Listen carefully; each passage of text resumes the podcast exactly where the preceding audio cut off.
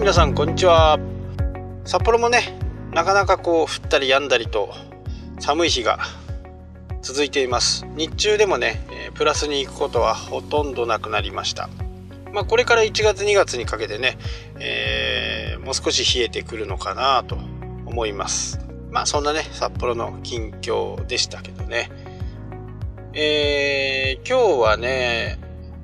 やっぱりインターネットを使ったりスマホを使ったりすることでこうデータ量っていうのはどんどん大きくなってますよね。で今回僕があまあまだね正式になんかこう公開 YouTube の方でも公開してませんけどやっぱ雪が降るとねやっぱカメラ出したくないっていうところ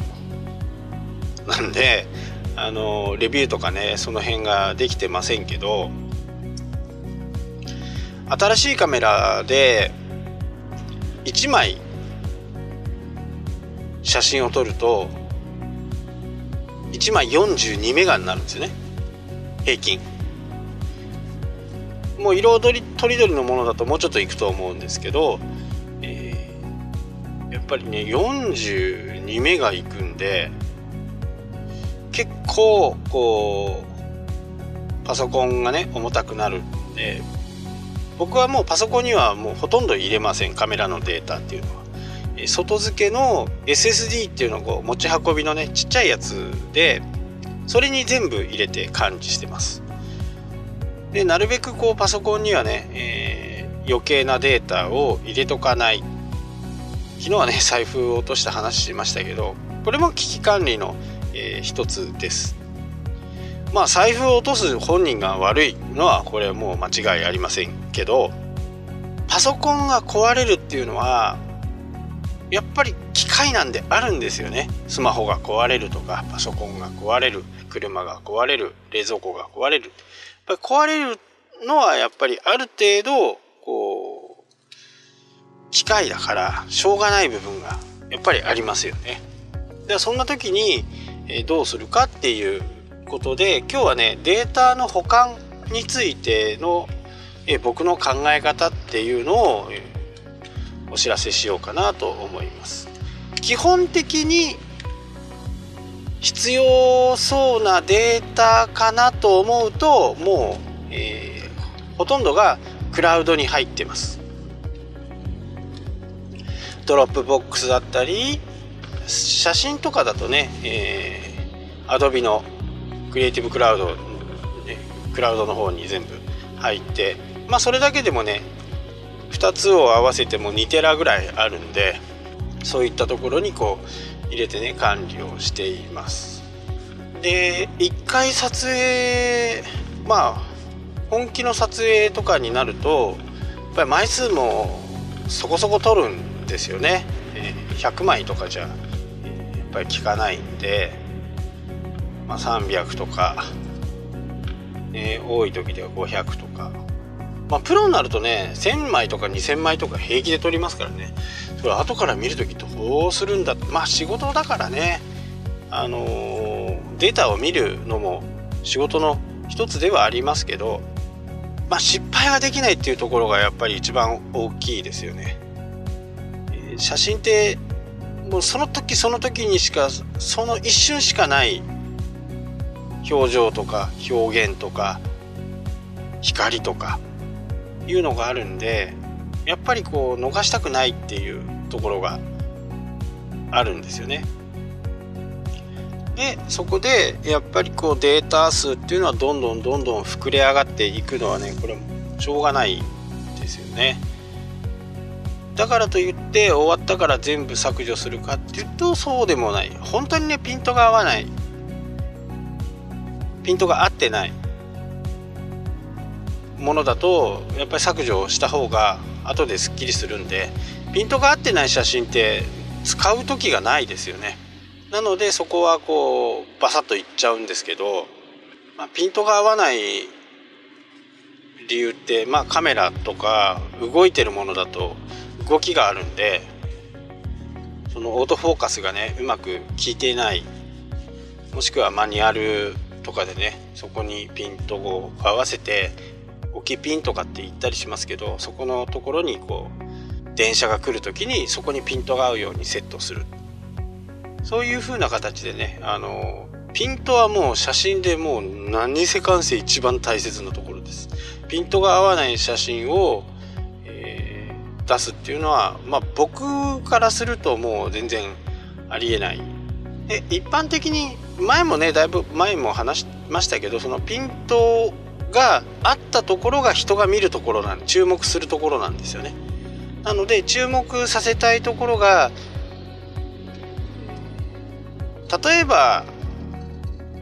ワンちゃんだったら鼻。本来だったらやっぱり目ですよね。人と同じように、えー、目のところにピンとか来てる。のが、まあ、人物写真を撮ったりする基本なんですけどそれがワンちゃんの場合目のとこじゃなくて鼻のとこ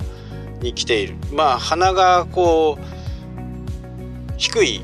ワンちゃんは別にしてね一般的な柴犬とかワンちゃんとかだと鼻まで長いわけですよ。でそこに鼻にピントが来てる部分は僕は良しとしないんですねわざと鼻にピントを合わせるような撮り方もありますけどねそれはそれで、え、作品の一つなんですけど自分が意図しないところにピンが来てるっていうのはまあほとんど削除ですね。でそういう風な形でねどんどんどんどん写真を撮ったりウェブ系でいくとねあのお客さんが撮った写真を僕が加工するとかって結構あります。フォトショップの頻度がやっぱり、えー、写真に関してはすごく高いですよね。写真やってる人で、えー、フォトショップあんまりっていう人はあまり見かけないですよね。まあ、ライトルームっていうのもありますけどやっぱりフォトショップで、えー、ただフォトショップ、うん、ここもねすごく難しいところなんですよね。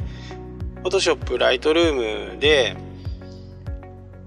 やっぱり色を入れたり消したりするっていうのはこう広告とかねあのー、用途が違えば全然問題ないんですけどやっぱ写真っていうカテゴリーにして自分の作品っていう形にするとぱり色合いをね、あの、変えるっていうのはあまりよろしくない。各その写真コンテストの中でも色の色の変更は大体 NG ですよね。光の加減とかそういった部分は多少許されるんですけどトリミングとかねトリミングは OK ですトリミングは OK なんで大きな写真サイズの大きな写真を、えー、トリミングして小さい写真で出すっていうのはねこれは OK なんですけどまあそれでもねあのー、文句言う人は文句言います。どんなにねしてないって言ってもこれしたんじゃないかみたいな感じでね文句を言われたりするんですけどまあそれは置いといてあとはお客さんが持ってきたデータをねフォトショップで加工してその時はねもうもうレタッチというよりももう加工ですよね加工をしてもううまく見えるかっこよく見せれる売れるように見せる写真作りなんでまあ、素材もあった素材を重視するっていうものはもう全くないですよね。といかに売れるかいかにお客さんの目に届くか消費者に届くかっていうことを考えてこう加工していくんでそれはねちょっとこう写真を撮るものと売るためのものってやっぱりちょっと違うかなと思いますけど。その40メガとかある1枚の写真これね100枚あったらねもうすぐにこうハードディスクとかがいっぱいになってしまうんで、僕はクラウドに入れといてもしかしたらこれ使うかなっていうものはもうクラウドに入れてもう全部編集も終わって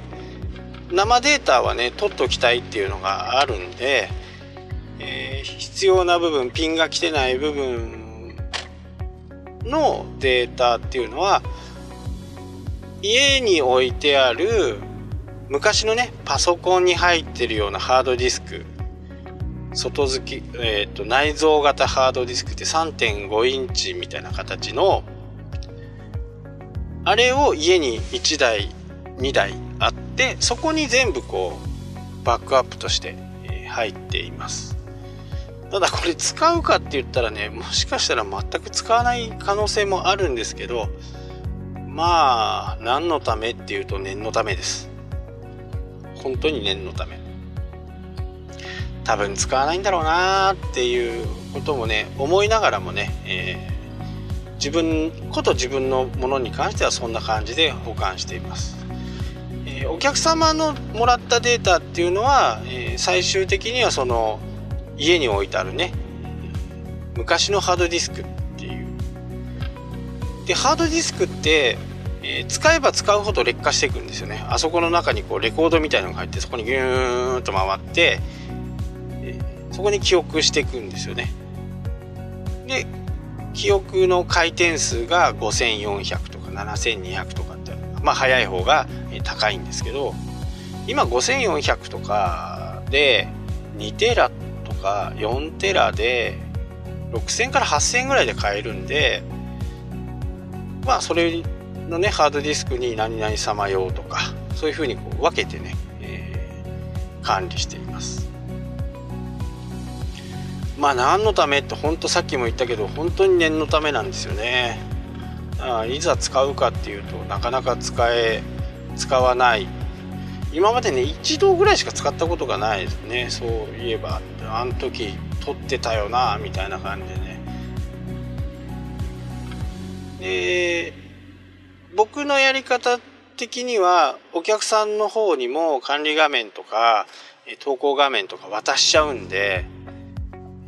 間違うことが結構あるんですよね。間違って大切なものを消しちゃうとかっていうのがあります。そうするとサーバーの種類によってはえ、15日間まで戻れたりとかするんでそこにこうバックをしてね。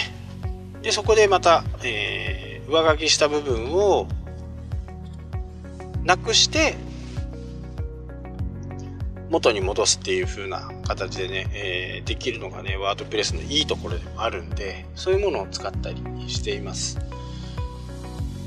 まあクラウドもね、えーいい使い方をすると本当に楽なんで最近僕のスタイルは